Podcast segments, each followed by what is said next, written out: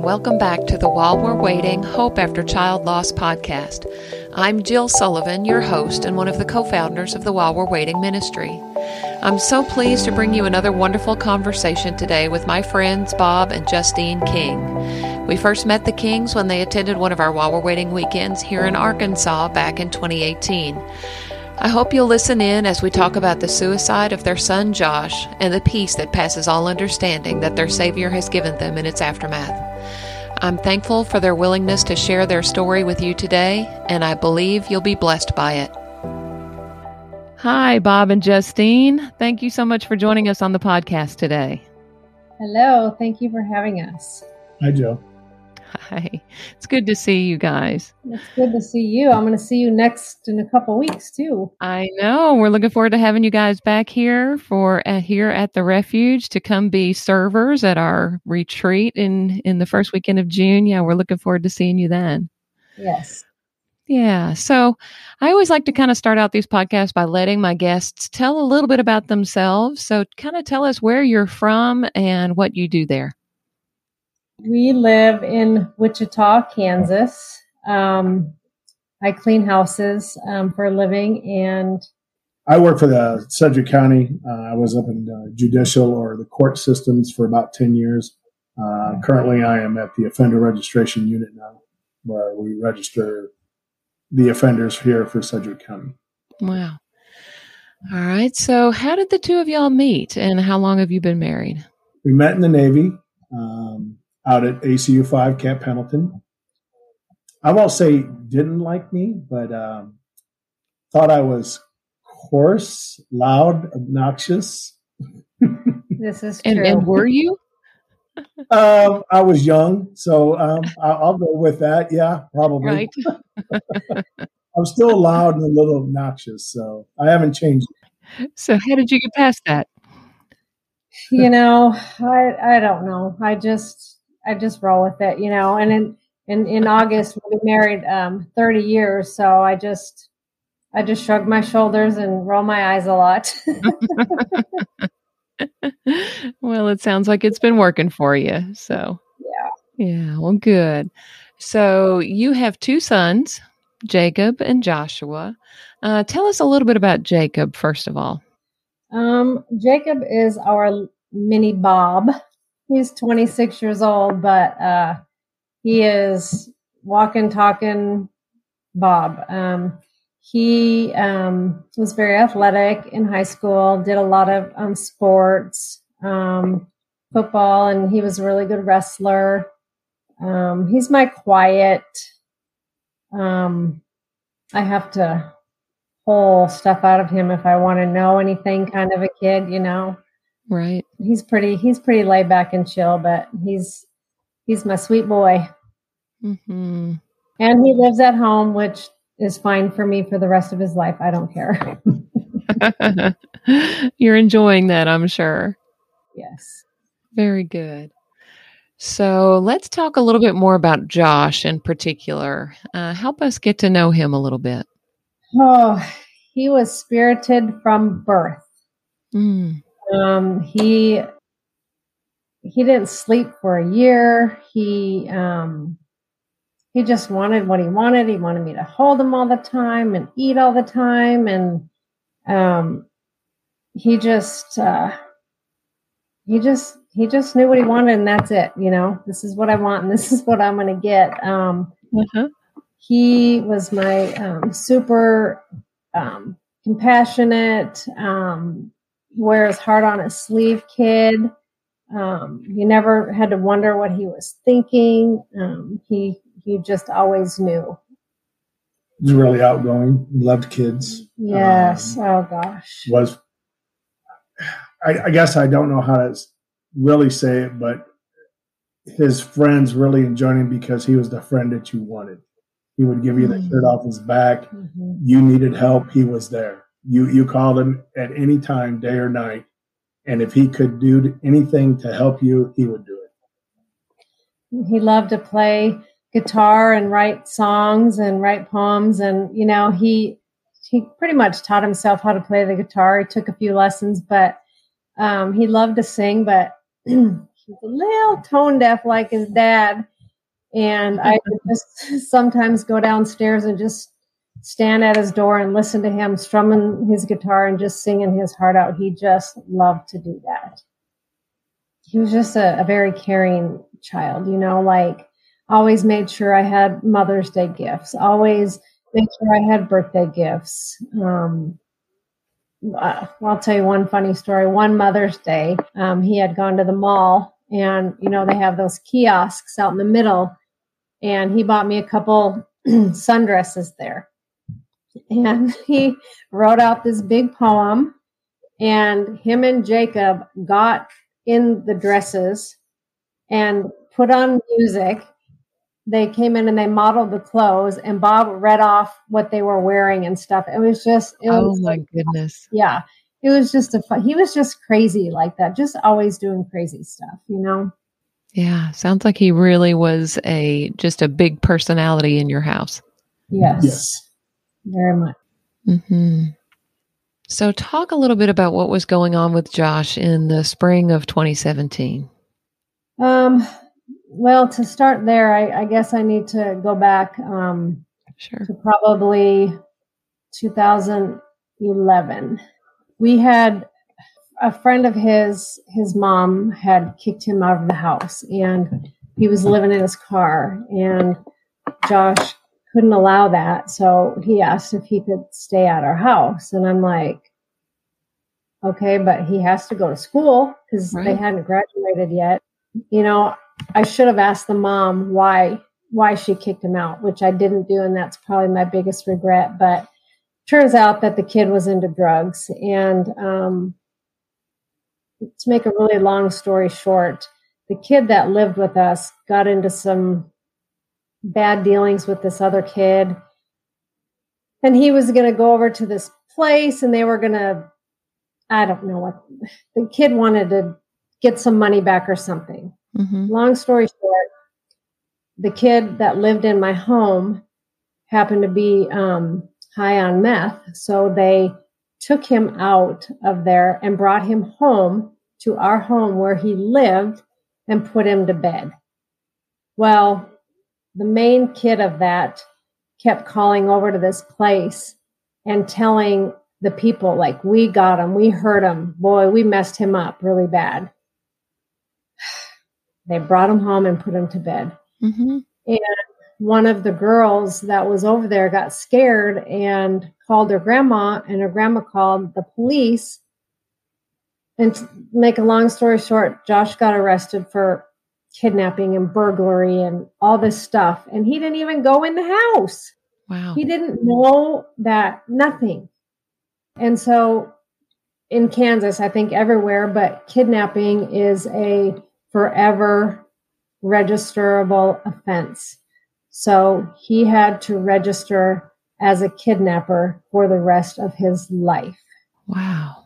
for bringing a kid home that lived in our home. hmm So all of that, you know, he suffered, you know, I mean, he did his probation, you know, he didn't, you know, he made it through his probation. He got off a year early because he, you know, did everything he was supposed to do. But, you know, when he was looking for like better jobs, you know, he kept getting these letters. This was, this was in the spring of 2017. Um, he had been applying for jobs with benefits and he kept getting all these letters in the mail saying, I'm sorry, due to your background, I'm sorry, due to your background, we can't hire you. Mm, how discouraging. Yeah, and it was, and, and it was weighing on him. And, you know, God knew that, that this was coming because he allowed me to have many conversations just the week that Josh passed. Um, you know, he he told me, he said, Mom, I'm I'm trying to get a good job so that um, I can move out so that I'm not a burden to you and dad. And I would tell him, Bubba, like, you're not a burden, you know, like, it's fine. You're fine. Like, it's okay. Um, and he was working at a hotel and he was working third shift a lot. And he would come home from work and he said, Mama, he said, I read seven books. And I said, Oh my gosh. I said, Why don't you take your Bible and read your Bible? Yeah. Yeah. He said, Mama, he said, I love Jesus. He said, I may not have the same relationship that you have, but I love Jesus. And just a bunch of other things, you know, kind of, he said, Mom, my my anxiety's getting really bad. You know, he said, it's time. I, I, really need to go see a doctor. And I said, yes. I said, you have good insurance. I said, go. He just didn't make it. Hmm. So that was probably not probably midweek about. And then um, it was Easter weekend of 2017, and my birthday was on Saturday and um, he had come home from working third shift that morning. Um, my cousins from Arkansas were up, and we all had breakfast together. And then he went to to lay down and, and sleep for the day. And then we had a party um, that afternoon where all of my family came, and we had the absolute best day. We had fun. We played games. We played that shut shut your mouth, shut your mouth game. and he was on my team and i'm very competitive and um, the the mouthpiece kept popping out of his mouth and i'm like Bubba come on get that thing in your mouth you know like we gotta win you know um, and we just we had a great day and we got in bed that night and um, bob said did you have a good birthday and i said yeah i think it was the best one in a really long time mm. um, and then at the end of the day he he said, Mama, one of my friends is sick. He said, Can I make her a plate of food and take her food? And I said, Yeah. So we helped him get a plate ready. Um, he took it over there. He picked up my nephew from the airport because he was dog sitting for him. And then he, you know, he said, I love you, Mama. And he, you know, he said, Happy birthday. And that's the last time I ever saw him. The next morning, we got up um, for Easter morning church. And Bob had gone out to the garage and he he found a, a bullet on the floor out there. And he was like, Oh my gosh. And then he looked in, in his car and his gun was gone. So he called it in because we have the garage open all day and you mm-hmm. don't know if somebody can come in and out or whatever. So he called it in um, to his work saying, you know, my backup is gone, you know, etc. So we were like, well, that's really weird. So we all got um, ready and went to church. And Josh always come to church with us on Easter. And I said, you know, he wasn't home at the time. And I said, are you just going to meet us at church? And he never responded. And so I'm just kind of like, okay, like, you know, what's going on?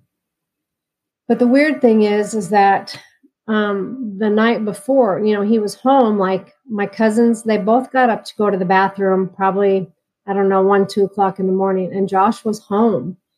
And they said, um, when they got up to go to the bathroom, he opened his door and they were like, Hey, Bubba, what's up? You know, or Hey, buddy. And um, they said that he just, he didn't respond. He didn't say anything to them. It was just like he, it's like he had checked out. And now I know that um, like he knew what he was planning to do.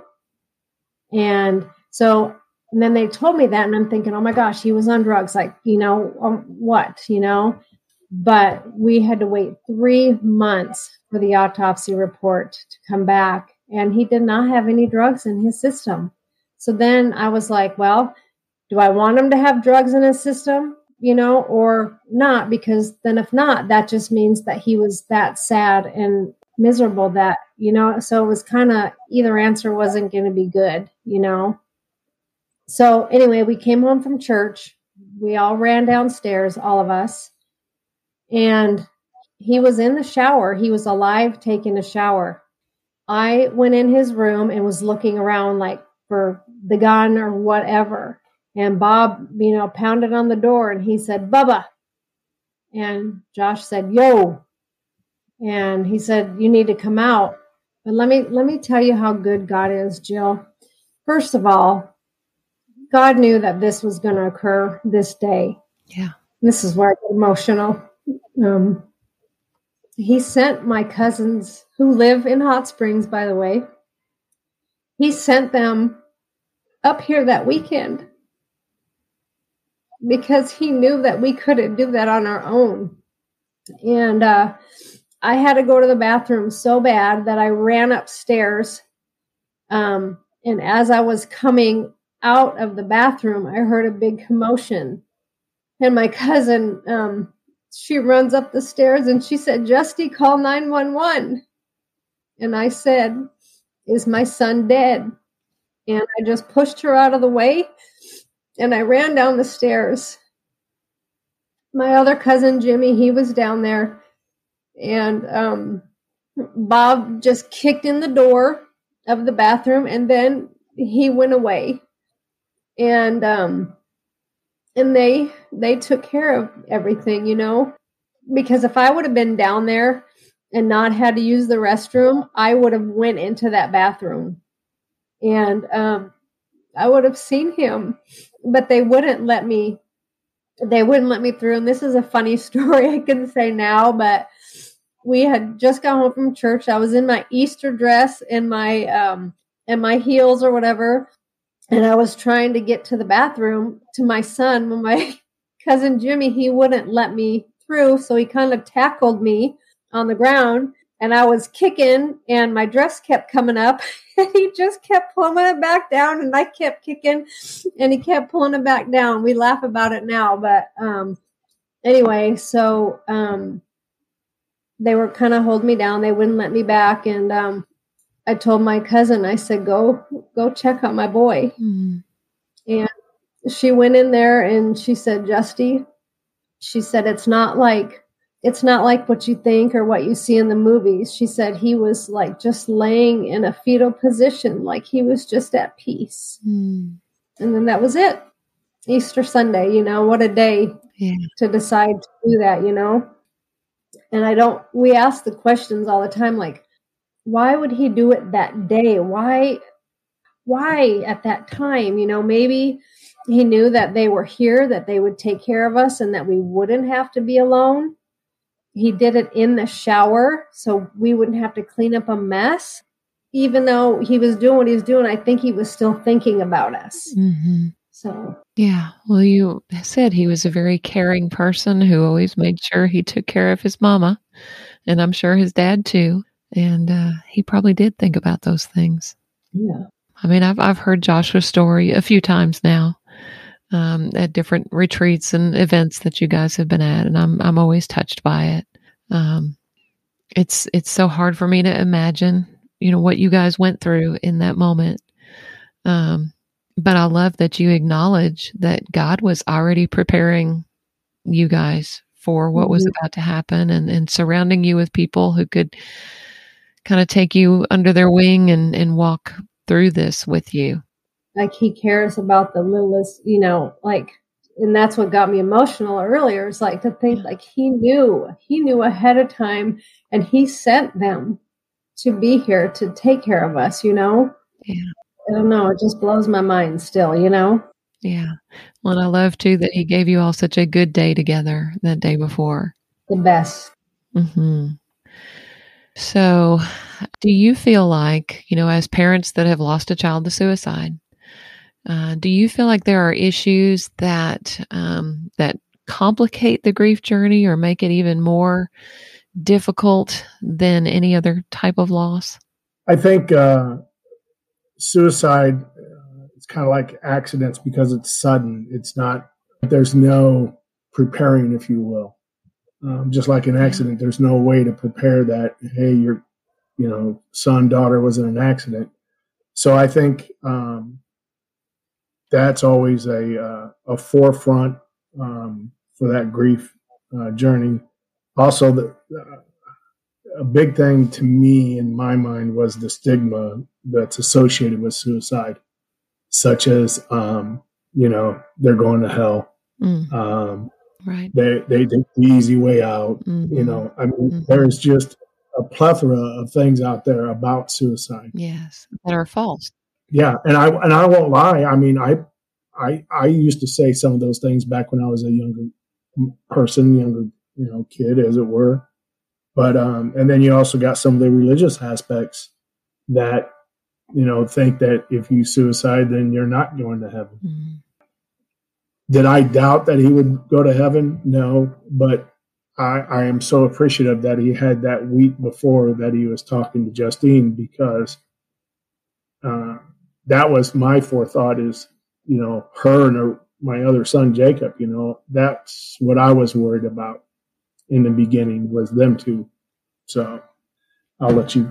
Well, I was just going to add, um, Josh also had um, two very bad concussions um, in the few years prior.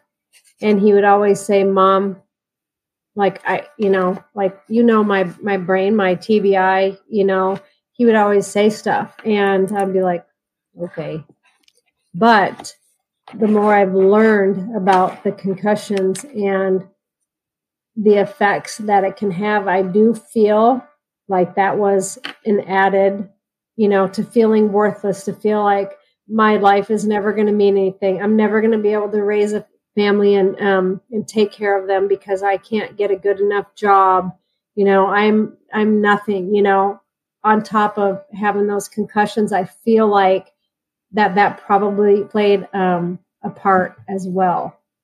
You know, and as much as I told him how amazing he was, you know, I'd always tell him, Joshua, you are the righteousness of God in Christ Jesus. I said, a piece of paper does not define you.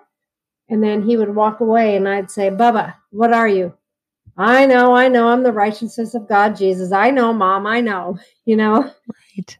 So I just think, and, and I think the enemy had such a control over his mind that he was all those things that Josh, he just he just couldn't see past it and you know mental illness and i don't i hate the word that you use mental illness because i mean he he had depression and anxiety and i guess you say that's mental illness but but you wouldn't know like by looking at him i mean he was happy he was always helping he was always going i mean so i knew that he had the depression and the anxiety um so, and I think for a lot of people who lose their children to suicide, a lot of them don't get to know that. They don't get to know why.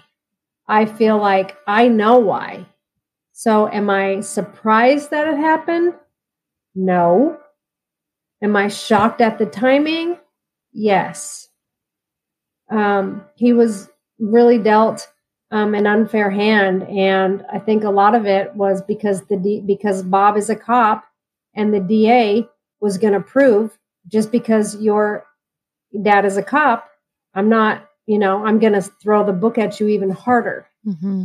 He should have been in trouble, absolutely, for being stupid enough to go in the car. Okay. I'm not saying that he shouldn't have been punished, but to have that lifetime label on him, like I, I, I don't even want to say I blame him. Yeah, that's a tough thing for a young man to have to deal with for sure. We had a dad one time that was at one of our retreats that had lost his son to suicide. And he he said this and it's always stuck with me. He said my son made two big decisions in his life. One decision was to follow Jesus as his savior. Another decision was to take his own life. And he said the second decision did not negate the first decision. And I thought that is such a perfect way to say it. Mm-hmm. You know, when when Jesus died on the cross, he died for all of our sin. You know, when we accepted him, uh, that it, it erased all of our sin. I know that there's that stigma out there that those who die by suicide don't go to heaven, but you know, that is just not true. It's not biblically true. You know, and when people say that's the easy way out, well, until you've been in depression, you don't know. Right. You know, I have had a, a little bout of depression, you know, um, after, and I had to, you know, go on a little medicine for just a little bit. And I know how I felt just for that. And like, you cannot get out of it unless you're healed or unless you get on the proper medicine. Mm-hmm. So nobody has ever said that to me, but if they did, it would probably be the last thing they ever said to me. She would Facebook defriend That's why they couldn't talk to you anymore because you would just defriend them on Facebook. That's right. so people a lot of times feel awkward around a parent that has lost a child for any reason. You know, um, we're kind of scary people to be around, and and people don't know what to say to us. And and I imagine that's even more true when a child dies by suicide. And I know there are a lot of people who listen to this podcast not because they themselves have lost a child, but they love someone who has lost a child and they want to know how to help. So what what were some of the most helpful things that people said or did for you guys after Joshua went to heaven? I'm going to tell you what. It was Easter Sunday and there was three guys from our church. Michael, Barry, and Mark. They were at this house in 2 minutes. Wow. After they finally let me out of my room after they were trying to find out if I had lost my mind or not. Um, they they took me to my mom's, but they stayed here, and they stayed with Bob, and my brother was here, and they they stayed with Bob until the um, the coroner took Josh away, and my um, my friend Barry he took home the shower curtains and he washed them all up for us. Michael and Mark they stayed and they um, they cleaned up the bathroom. They like did a CSI cleanup so that when we returned home, that we would not have to know that anything happened in our house. And wow. Yes, and a, and then um because Bob broke the door, another friend came over um and um, replaced the door frame for us. People were at our house from 8 a.m. until 10 o'clock every night. Um, just bringing us food. What do you need? What do you need? My brother pretty much took care of the whole funeral for us. He just said, Justy, what do you want? What do you want? I mean, they took that burden off of us. Um, my girlfriends came and cleaned my house because they knew that I was going to have company coming. Um, so this this is one thing that really bothers me when when somebody posts something on Facebook because you know that's our world, social media my yada yada past. Oh, hey, let me know if you need something. Come on. And I, I just want to say, and I did post that right before Josh's four anniversary. This is what I've learned. Yes. Do not say, hey, if you need something, let me know. If you feel led to do something, just do it. Ain't no parent going to ask you you know, we don't know what we need. Right. You want to, one of my friends, Rita, brought me stamps, like a ton of stamps for thank you notes. I didn't even think of such a thing. Wow. Very practical. Yes. Just, and you know, I think people don't have to say anything. If they just come and sit with you, that means a world because I don't expect anybody to know what to say. I mean, just come, just go to that person and just sit with them and let them cry. You don't have to even talk to them. But just showing up is is huge.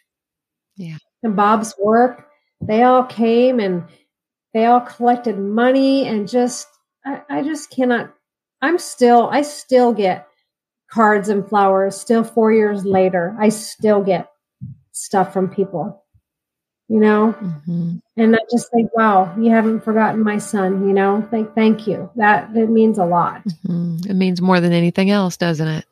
Mm-hmm. yeah. I would agree that just being there um, you don't have to say anything. You just being there means the world to well i know it to us um, because there are no words a lot of times. Uh, as far as the as she was saying, the actions, yeah, just do it. If you feel led to mow their yard, mow it. Um, there doesn't have to be a certain thing. I mean, some people brought over paper plates and paper forks and stuff. Paper forks, I'm sorry. We had forks. toilet paper for 10 months. but, but it's just the little things that like that that you don't think of right. that you go through and use that it, it was it's amazing how people think outside the box sometimes. Yeah. Let's put it that way. Yeah. Yeah. Bringing stamps is one of the best ideas I think I've heard because that's just. I didn't have to buy one stamp. yeah. You know, and a lot of times after you've lost a child, just having those staples like the the paper plates and plastic forks and toilet paper and things like that, it's so hard to even go to Walmart because you just feel so fragile and, and raw and it's just hard to even go out in public. So to have all of those things where you don't even have to step foot into a store really helps. hmm We were just blessed beyond what we could have ever, what we could have ever imagined. People just have blessed us and they keep blessing us. hmm That's wonderful. That's good to hear. So, um, are there any particular scriptures that have helped you on this uh, grief journey that you've kind of turned to? I'll go first because mine's short and sweet. Um, to pick out a certain verse, no, I don't. I don't have one. What I what I thoroughly enjoy is um, a couple of years ago, uh, I picked up my Bible yet again for for the first time in a long time, and uh, decided to start reading it. And um, I ended up, for whatever reason, I ended up going to Joshua first and was reading uh, about the walls, the Jericho, and things. Yeah. And um, that Sunday at church, uh, the pastor, guess what he preached on? Yeah. So it's just little things like that that makes you feel, hey, at least I'm doing something right because I'm getting confirmation. Right. So that I that's what I like. hmm I have several. The first one is Isaiah 57 1. Um, and it says, The righteous perishes, and no man takes to heart. Merciful men are taken away, while no one considers that righteous is taken away from evil. And some versions say, taken away from the evil that is to come. And. I have never been um, angry at Josh. I've never been angry at God.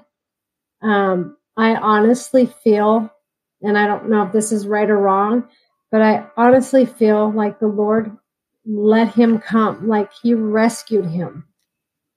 And my aunt, um, she's just passed on last year, but um, she's a very godly woman, and she had a a vision um, that my cousin sent me, and she said that she and she didn't even know Josh. Um, but she said she had a vision of that the Lord showed her that her husband and her son that had passed away were at um, right at the gates and they were welcoming Josh into heaven. So never have I ever felt I've I've had immediate peace, you know, the peace that passes all understanding. I have had that peace. I'm not saying that it's easy, but I have that peace that I know that he is okay.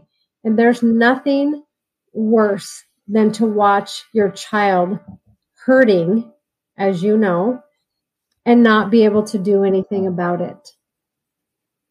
And um, so I feel I just feel like the Lord rescued him. Um, so that's one. And of course, Romans eight twenty eight has always been um, our, our family staple verse. All things work together um, for those that love Jesus and are called according to his purpose. And all things are going to work together. Um, the the day of Josh's funeral, um, I'll tell and I'll, I'll, just a quick little story. Yeah. The day of Josh's funeral, um, they were getting ready for Saturday night service in the gym, and this guy had wandered in the gym, and he didn't know how he got there. He didn't. He just showed up and he asked to talk to our youth pastor. And so Bryce got to talk with him, and he said that he had been walking around with um, suicidal ideations all day, that he had wanted to take his life. And he said he didn't know how he ended up at our church, but he just went there. So Bryce was able to share Jesus with him that day. And so after that, Bryce took him home to where he needed to go. He walked miles, like miles. And he just happened to walk into our church. Wow. Yeah, that sounds like a divine appointment for sure. Yeah. So, I mean, just stuff like that. Um, you know, joy comes, um, pain may last, you know, through the night, but joy comes in the morning. Yeah. Um, he makes beauty for ashes. Um, I'm trying, I'm trying to look these up really quick. Um, I have a lot, but um, Yeah. Well, those are some good ones.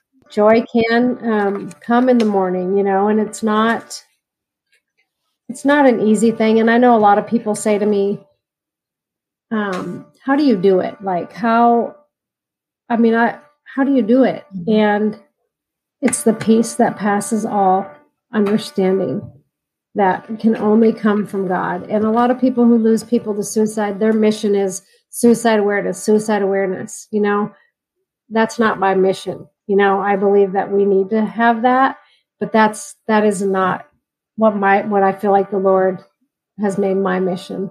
My mission is to point um, people to Jesus. If you can look at me and know my story and our story and wonder how we're standing here today, and you don't believe that there's a God, like, hello, you know, that's just what I try to do, you know. Absolutely. Point people to Jesus and let them know that there's hope. And, you know, no matter how horrible your circumstances are and what you've been through, like He has never left us, He has never forsaken us, He has carried us. You know, I've always told Bob, like, there's no way I would ever, ever survive the loss of a child. There's no way because nobody loves their kids as much as I love mine. You know, you know how we all are. We all feel that way. Yeah. yes. And I just said there was no way I would ever survive the loss of a child. But I'll tell you what, God has showed up big and mighty. And um, there's no way I would be here today if it wasn't for his his grace and his mercy that he shows us every day. Amen. Thank you for that.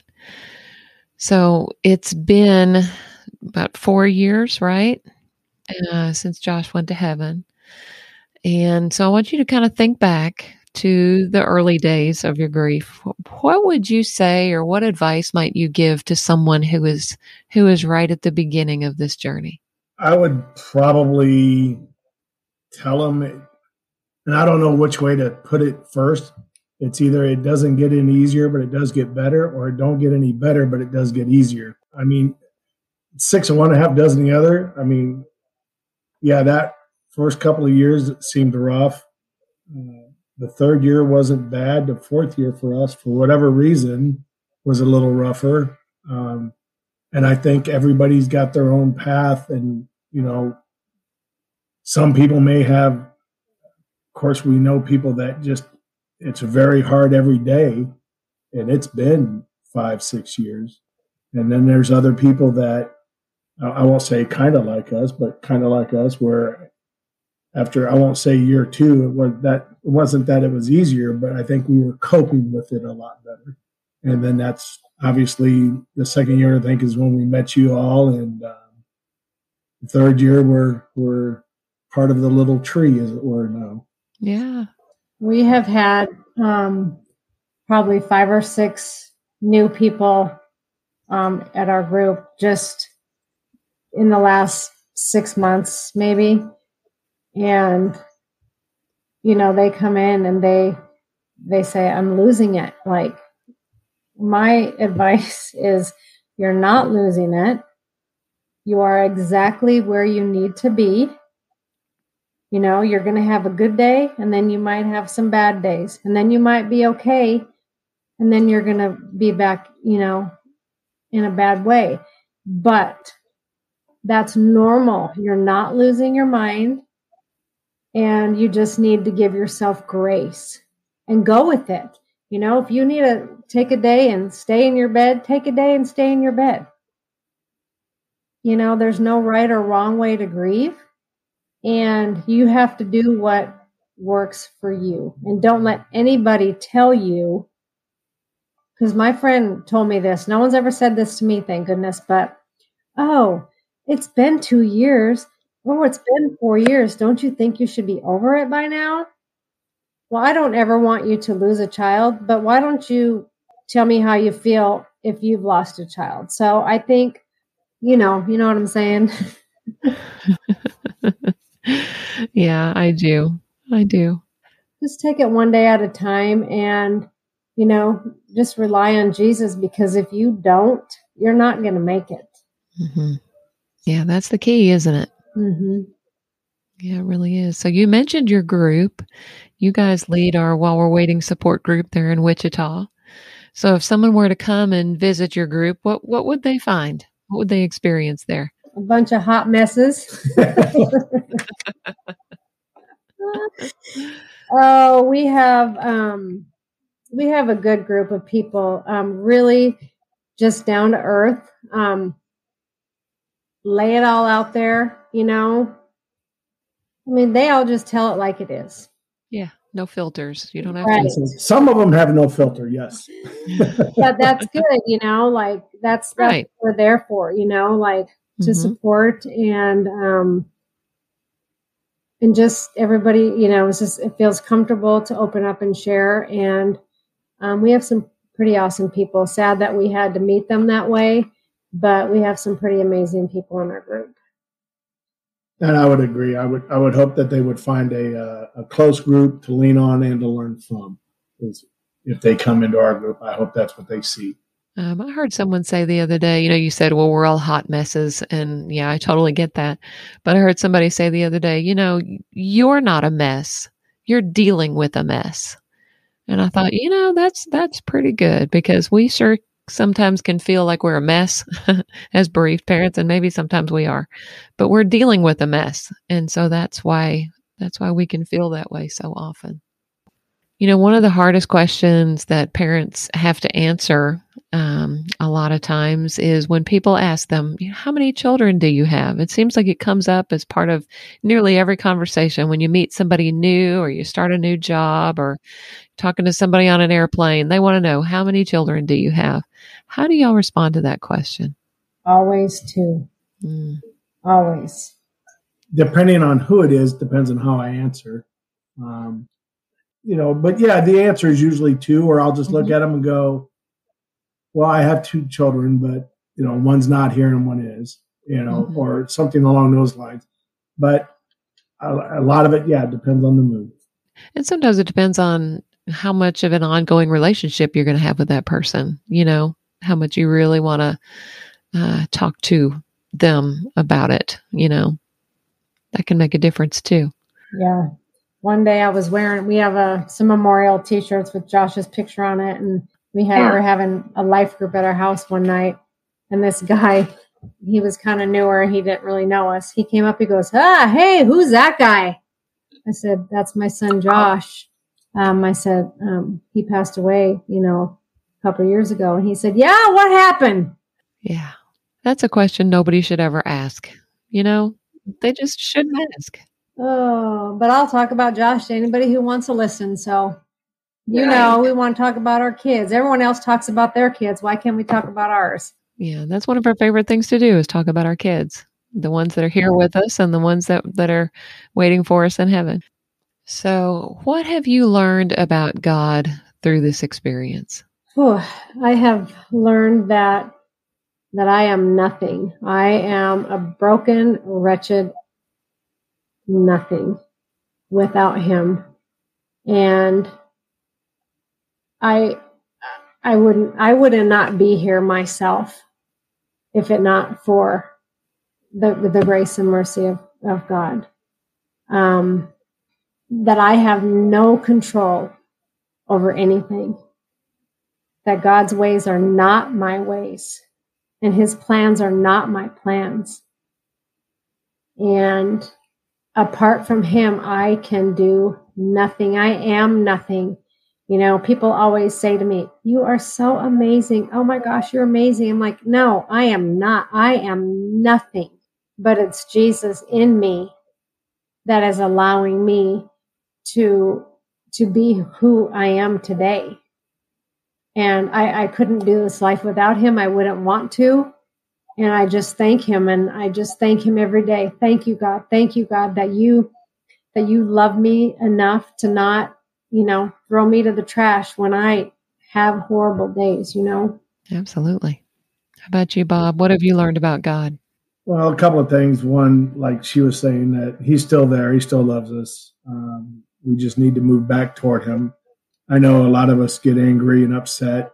Um, I also know that some of us blame God. Uh, not that we do, but I'm just in general. Um, but I think it was probably put best. Uh, we were just recently at a, a friend of ours who just celebrated their one year uh, heaven, and uh, good friend of ours, him and his wife, uh, he passed.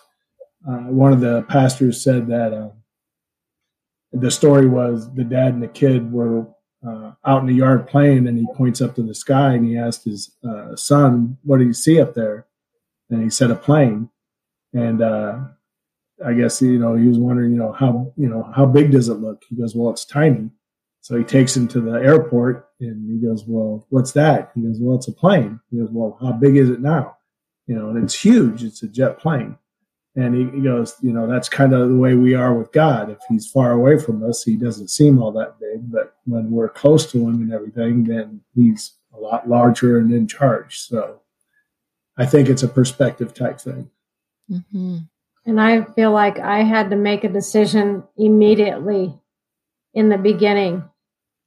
Am I going to let this destroy me or am I going to allow God to do his work? Because you know, it, it's a 50 50, like you could go either way.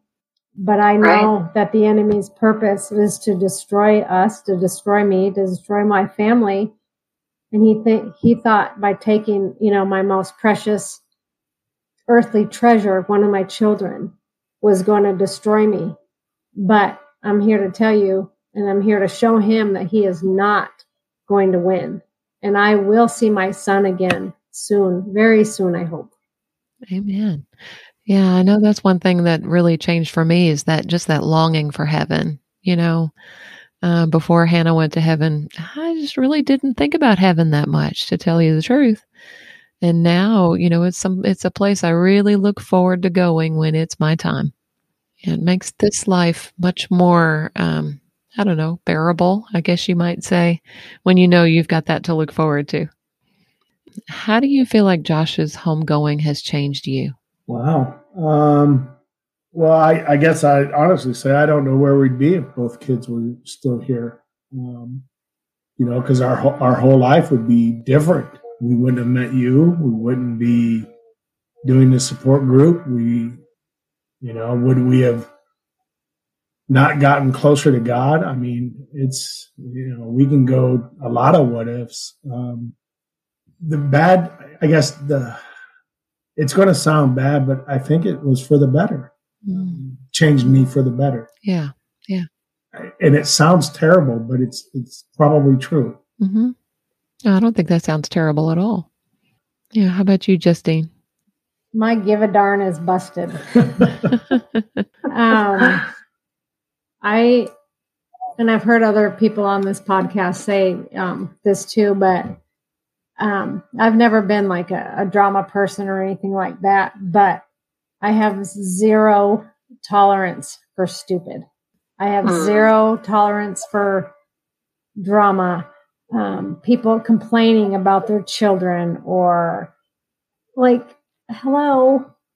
It has changed me, has brought me closer to the Lord. I don't care what anybody thinks about me. I don't care what people say about me. I don't care what they say about my son's death my purpose and care only is what does God think about me? Mm.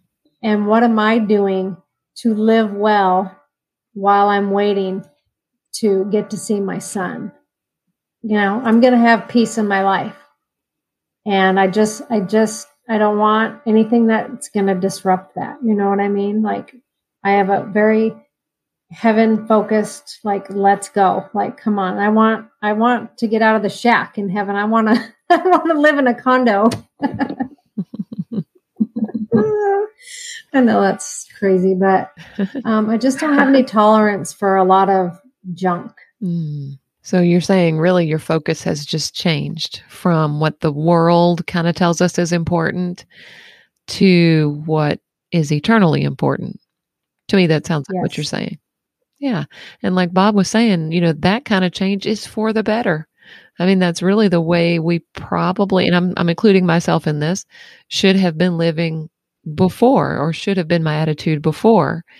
And, um, you know, it really wasn't until after Hannah went to heaven. So, yeah, I mean, I, I can see how the loss of a child can change you for the better as long as you are focused on the Lord, you know, and that's and that's your desire is to uh, grow in the Lord through this experience, and I can see that in you. Yeah. All right. Well, and you you said you kind of brought out our whole theme there is living well while we're waiting to see our children again one day. Yeah. Yeah. I tell everybody, you know, everyone who comes to group, like you, you have to sign up for a retreat. You have to sign up for a retreat. Like it's the most amazing, peaceful place. And you guys are amazing down there. And you just treat everybody like kings and queens for the weekend. And um, we're so thankful. And that, I love that my whole family lives in Hot Springs, so I can come there extra too. Um, yeah but um, we're just so grateful for you guys and um, the ministry that you and Brad and Larry and Janice have created because it's amazing. Yeah. Well, we always say we're the ones who get the biggest blessing from it. You know, we love getting to meet people like y'all and hearing stories like Josh's story and just seeing how God works in people's lives. Uh, you know, we have a front row seat to that, and that's that's a pretty amazing thing. We have had some people come to our retreats that have come because they said, you know, Bob and Justine told us we had to come. oh, yay. So we've we have enjoyed getting to know them as well. So well, thank y'all for coming on. Is there anything else you want to add before we go? Well, just uh just keep pushing forward, I guess. Mm-hmm. Yeah. Just if you're listening and you've lost a child, don't give up hope. Um, just hang on tighter, you know, that God wants, He wants to bless us. He wants to prosper us, you know. And I think that we just got to hang on to hope. Hanging on to hope. That pretty well summarizes it. Yeah. All right. Well, thank y'all for coming on, for sharing your story and just sharing, you know, just some some really encouraging words with us today. Thank you so much for asking. We enjoyed to be able to talk about our son. All right. Bye bye. Bye bye. Thank you. Thank you so much for joining us on today's podcast. We hope it brought you some comfort and encouragement today and maybe made you feel a little less alone on the journey. Please subscribe so you'll never miss an episode and, and maybe leave us a rating in iTunes to help others find the podcast. Again, we're glad you spent a few minutes with us today. It's a blessing to walk beside you as we seek to live well while we're waiting.